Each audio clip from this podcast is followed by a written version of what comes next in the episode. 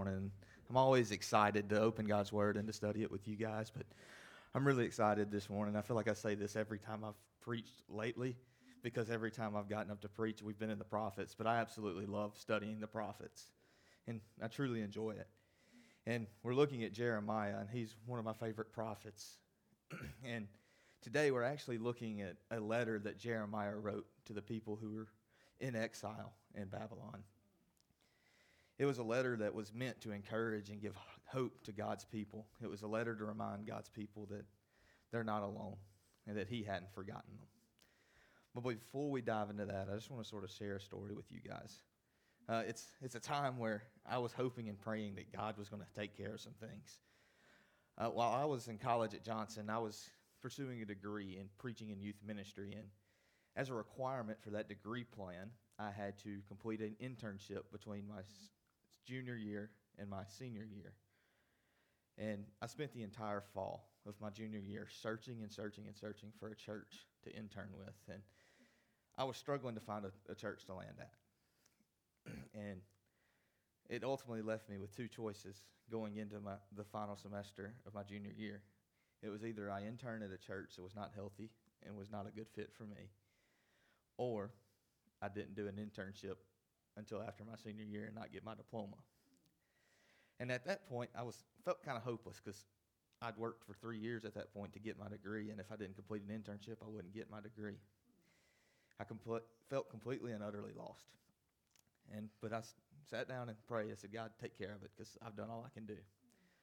Flash forward to January of 2020, and it's the last day at Johnson to drop and add classes from your schedule. I get a phone call from John Lancaster from Huntsville Christian Church. He said that they wanted to bring me on as a youth minister intern, and they'd been praying about it for six months. And they wanted me to do a six month internship instead of doing a summer. And I said, hey, I got to talk to my academic advisor and see if this is even going to work out with where I'm at in my classes. And so I went and met my academic advisor. He says, hey, everything lines up. You just have to drop one class that will count while you're taking your internship. So I get to call Huntsville and tell them, hey, I'm good to do it, but six months isn't long enough. I have to do seven because that was a requirement for Johnson. So I was able to spend a summer and fall serving and taking classes online. And this internship, we had to take an internship prep class though before we went into it, and it didn't meet till middle of the semester, till the end of the semester. Well, if you can remember, in the middle of tw- at the beginning of 2020, something hit. It was COVID. And again, I sort of felt helpless again because here we are, the world's falling apart, and I'm worried about my degree again. My friend, a lot of my friends who were having to do the same thing I was doing, their internships were falling through, and I was worried that, well, with Peyton, with your luck, yours is going to fall through too.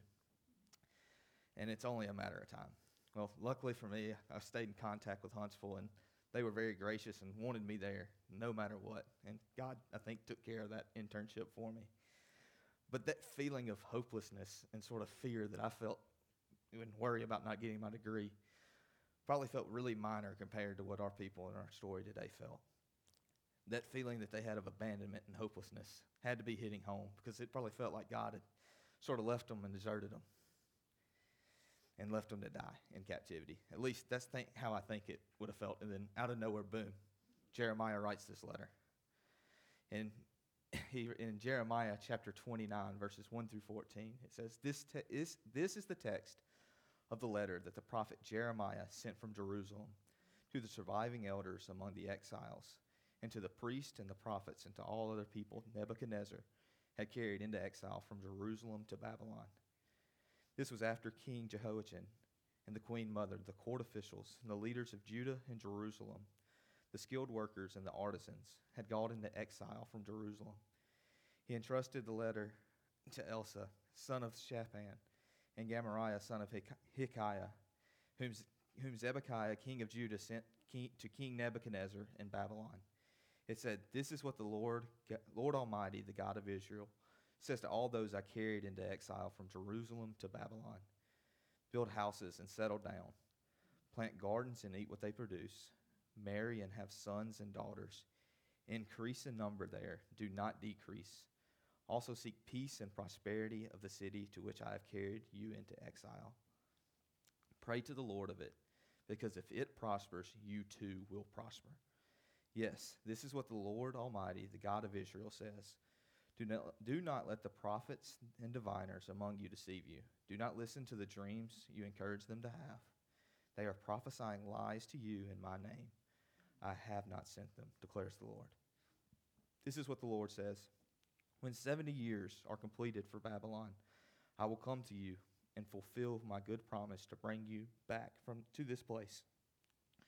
For I know the plans I have for you, declares the Lord. Plans to prosper you and not to harm you, plans to give you a hope and a future. Then you will call on me and come and pray to me, and I will listen to you. You will seek me and find me. When you seek me with all your heart, I will be found by you, declares the Lord. And I will bring you back from captivity. I will gather you from all the nations and places where I have banished you, declares the Lord. And, I, and will bring you back to the place from which I carried you into exile. So, this morning, just for a moment, I want you guys to use your imagination.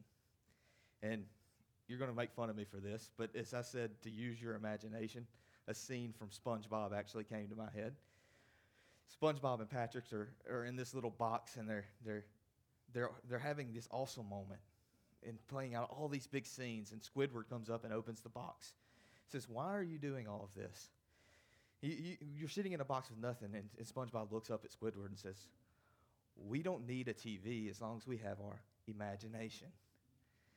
And sorry, I couldn't help but say that, but that's what, hap- what played in my head this morning is, as I said, to use your imagination. But for real, for just a moment, let's sit here and use our imagination. You're sitting at home. You're sitting on the couch or on the recliner. It's a, it's a Saturday afternoon. You've got a glass of sweet tea sitting on the, the table beside you. There's a light rain falling outside. There's soup in the kitchen cooking in the crock pot. It's 3:30. The SEC on CBS theme songs playing as kickoff is rapidly approaching for Alabama LSU. And then suddenly, you're ripped from your recliner, ripped from your couch, thrown into some foreign country. Your life was uprooted and you were forced to live in a place you didn't know. How would you feel in that moment? I imagine it would have felt similar to how God's people felt when they were thrown into exile. And that, that happens to God's people. They're put into exile. And Jeremiah sends them the letter. In Jeremiah 29, verses 4 through 7, it says, This is what the Lord Almighty, the God of Israel, says to all those I carried into exile from Jerusalem to Babylon Build houses and settle down, plant gardens and eat what they produce, marry and have sons and daughters. Increase in number there, do not decrease. Also seek peace and prosperity of the city to which I carried you into exile. Pray to the Lord of it because if it prospers, you too will prosper.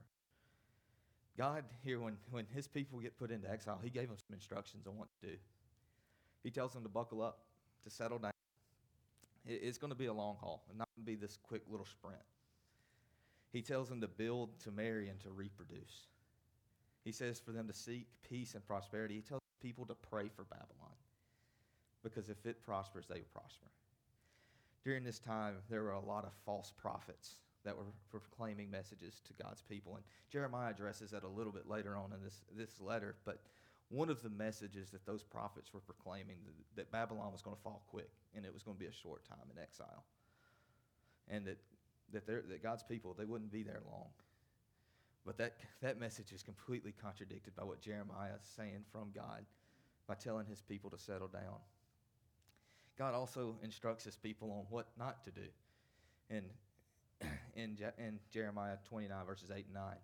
Yes, this is what the Lord Almighty, the God of Israel, says Do not let the prophets and the diviners among you deceive you.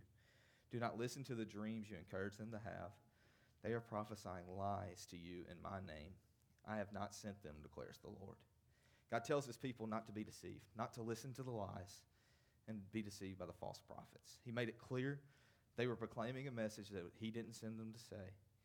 And he, they were prophesying something that he had not authorized. And that wasn't all that God was saying. He was telling his people to be patient. He was telling them to hold on. He was telling them to trust in his plan, to trust in God's plan. In Jeremiah 29, verses, verses 10 and 11, this is what the Lord says When 70 years are completed for Babylon. I will come to you and fulfill my good promise to bring you back to this place. For I know the plans I have for you, declares the Lord plans to prosper you and not to harm you, plans to give you a hope and a future. This was God's plan all along for his people. He had a plan, and it would take 70 years to complete it. And as I was preparing for this sermon and thinking about some phrasing that was used in this passage, I noticed something that I'd never noticed before. I, I knew before studying this passage that it was God's plan for his people to go into exile, but I noticed this phrasing of I carried. Verse, we see it in three different verses. The first in verse 4. This is what the Lord God, the, what the Lord Almighty, the God of Israel, says to all those I carried into exile from Jerusalem to Babylon. Also in verse 7. Also seek the peace and prosperity of the city uh, to which I carried you into exile. Pray to the Lord for it, because if it prospers, you too will prosper. And finally, in verse 14, I will be found by you, declares the Lord, and, and will bring you back from captivity. I will gather you from all the nations and places where I have banished you, declares the Lord, and will bring you back to the place from which I carried you into exile. God made it abundantly clear to his people that it was him who had carried them into exile because it was all a part of his plan. His plan was greater than anything they could have imagined. It included plans to prosper them and not to let them be harmed. He had plans to give them a future and a hope. That plan, it would take some time to execute. It would take years, 70 years to be exact. And for me, that's hard to fathom. I turned 24 in a, in a week or so, and my life, I did the math, my life here on earth is only a third of the time that they would spend in captivity. But Israel was there in this time of exile by God's design, though. And by his plan, they would spend such a period of time in captivity. He gave these people basic instructions on what they needed to do during that time to build up your families, settle down, don't be deceived, and I'm coming back to get you. And as followers of Christ, we shouldn't be too much different than how the Israelites felt living in Babylon. We're people too. We're living in a foreign place, a place full of sin and wickedness.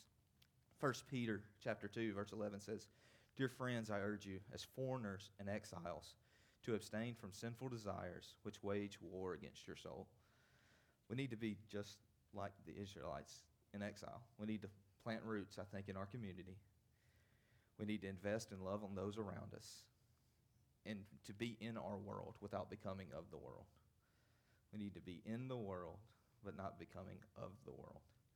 I know it's weird to be a part of this world and be in it and not become like the world we live in. This world, though, I think can't be like our homes. I, and I don't know about you, but for me, when I when I leave the church at the end of the day and I go home, I plop down in the recliner and I don't want to move.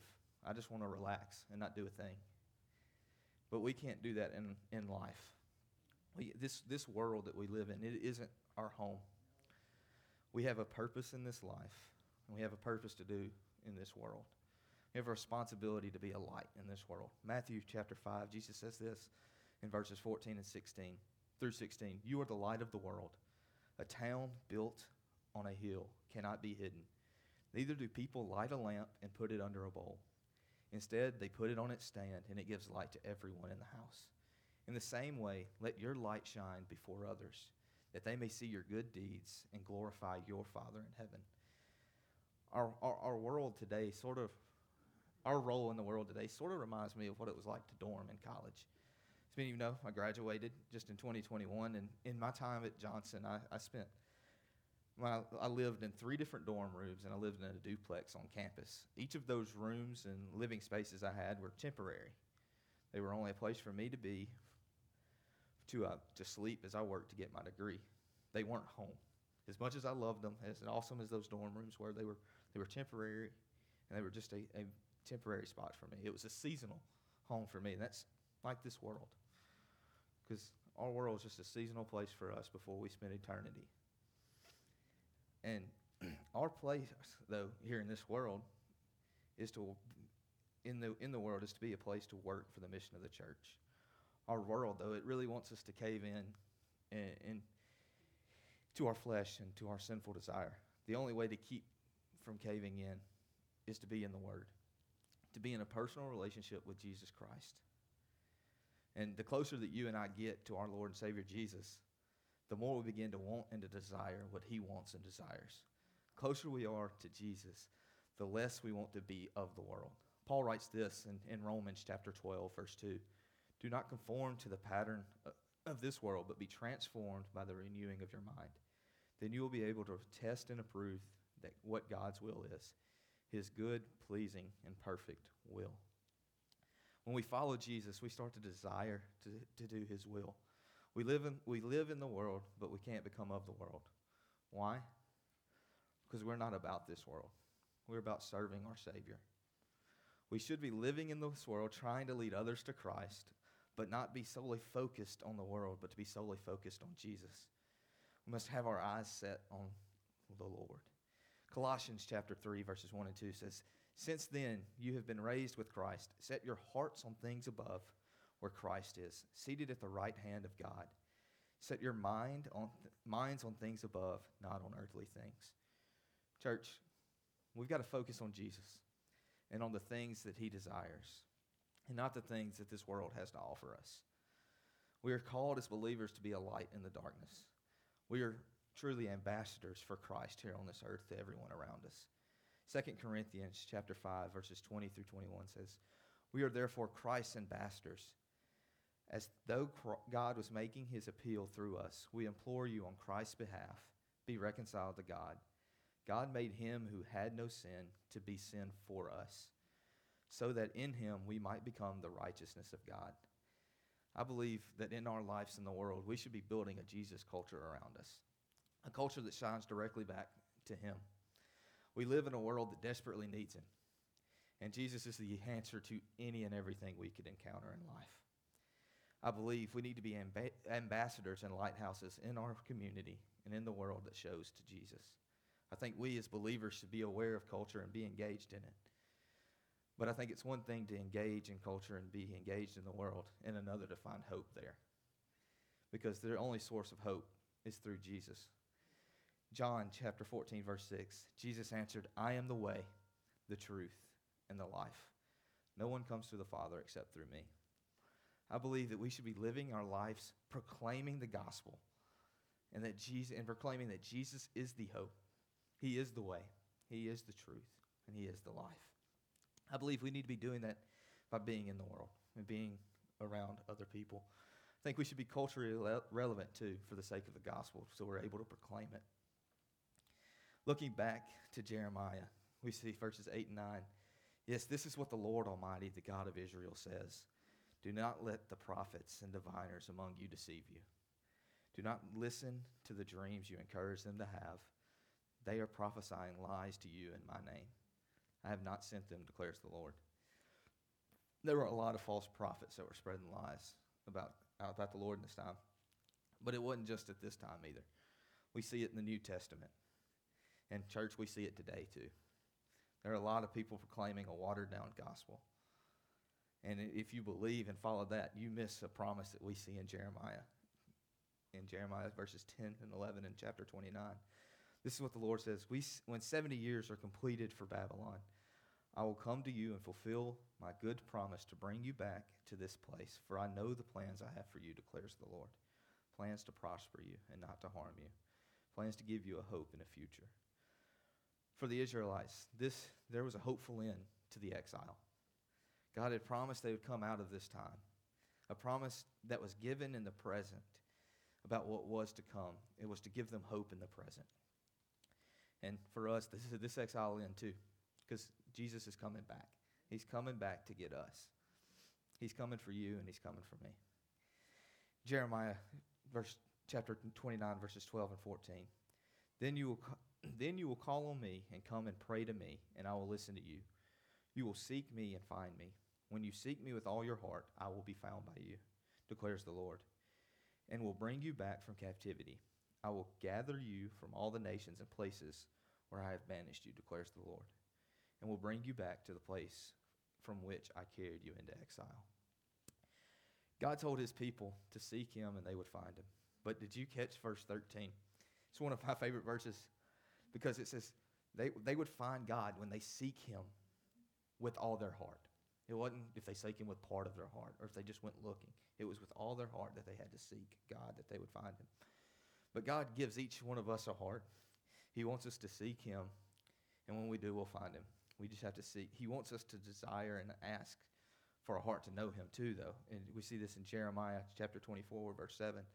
I will give them a heart to know me, that I am Lord. They will be my people, and I will be their God, for they will return to me with all their heart. When we seek God with all our heart, we start to see the promises that were being fulfilled. He made a promise in Jeremiah chapter 31, verses 32 and 33. The days are coming, declares the Lord, when I will make a new covenant with the people of Israel and with the people of Judah. It will not be like the covenant I made with their ancestors when I look, took them by the hand to lead them out of Egypt, because they broke my covenant, though I was a husband, husband to them, declares the Lord. That new covenant pointed straight to Jesus. That new covenant has been given. Jesus died for us. He took on a toll and paid a price for sin that we couldn't pay. And he's coming back for you and me. The greatest reward we could ever ask for in this life is Jesus. When, when we have him in our lives, we have the world in our hands because we have the one who saved the world. And I want to read Hebrews chapter 12, verses 1 through 3, because I just think it's powerful and it gives some good advice. Therefore, since we are surrounded by such a great cloud of witnesses, let us throw off everything that hinders and the sin that so easily entangles. And let us run with perseverance the race marked out for us, fixing our eyes upon Jesus, the pioneer and perfecter of faith. For the joy set before him endured the cross, scorning its shame and sat down at the right hand of the throne of God. Consider him who endured such opposition from sinners, so that you will not grow weary and lose heart. Church, I encourage you today to keep running the race, keep working in the world to bring Jesus to everyone. Stay focused solely on him, keep your eyes on him. Life isn't some quick sprint, it's a marathon to the finish line. Keep on running. Be like Forrest Gump. Run. Run through life, focusing on Jesus. And don't know if you know this, you can't run while you're sitting down. You, you, you've got to be up and doing what God's telling you to do. You have to be doing life in the world to run the race. It's, it's not a come in and be a Christian on Sunday mornings and leave. It's not a, it's not a, hey, I know Jesus and I love him and nothing changes. Running the race takes some faith. It takes faith to have, it takes having faith in the events and the things that we don't see that are coming. Having faith to ta- have some deep, deliberate, intentional thoughts about God and what He's doing in the world. Uh, and a faith that's expressed in actions in our daily lives in the world. Faith is not, and faith isn't just merely believe, believing in God, because even Satan believed. But it's believing God and what He's doing in your life and what He's doing in the lives of those around you.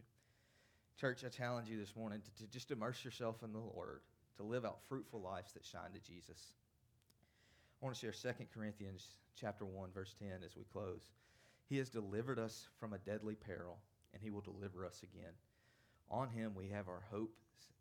On him we have set our hope that he will deliver us, that he will continue to deliver us. Church, when we have Jesus, we have everything. When we have Jesus, we have all that God promised. Christ himself and the promises that come through him are ours when we have Jesus Christ. And, church, I believe that's something that's worth rejoicing in. And I love Philippians 4 4. It's one of my favorite verses in all of Scripture. Rejoice in the Lord always. I will say it again, rejoice. And this morning, we're going to we're gonna have a time of invitation and a time of worship. And I challenge you, let it be a time to rejoice in the Lord and what He's doing, God.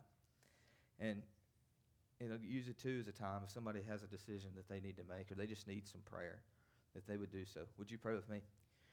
Father, Lord, I, I thank you for today. I thank you for your word, for the opportunity that we have to just to get up and to, to, to see your word, God, and to hear it proclaimed. I pray that it would be with each of us as we leave this place, that we would be a beacon of light that shines back to you, God.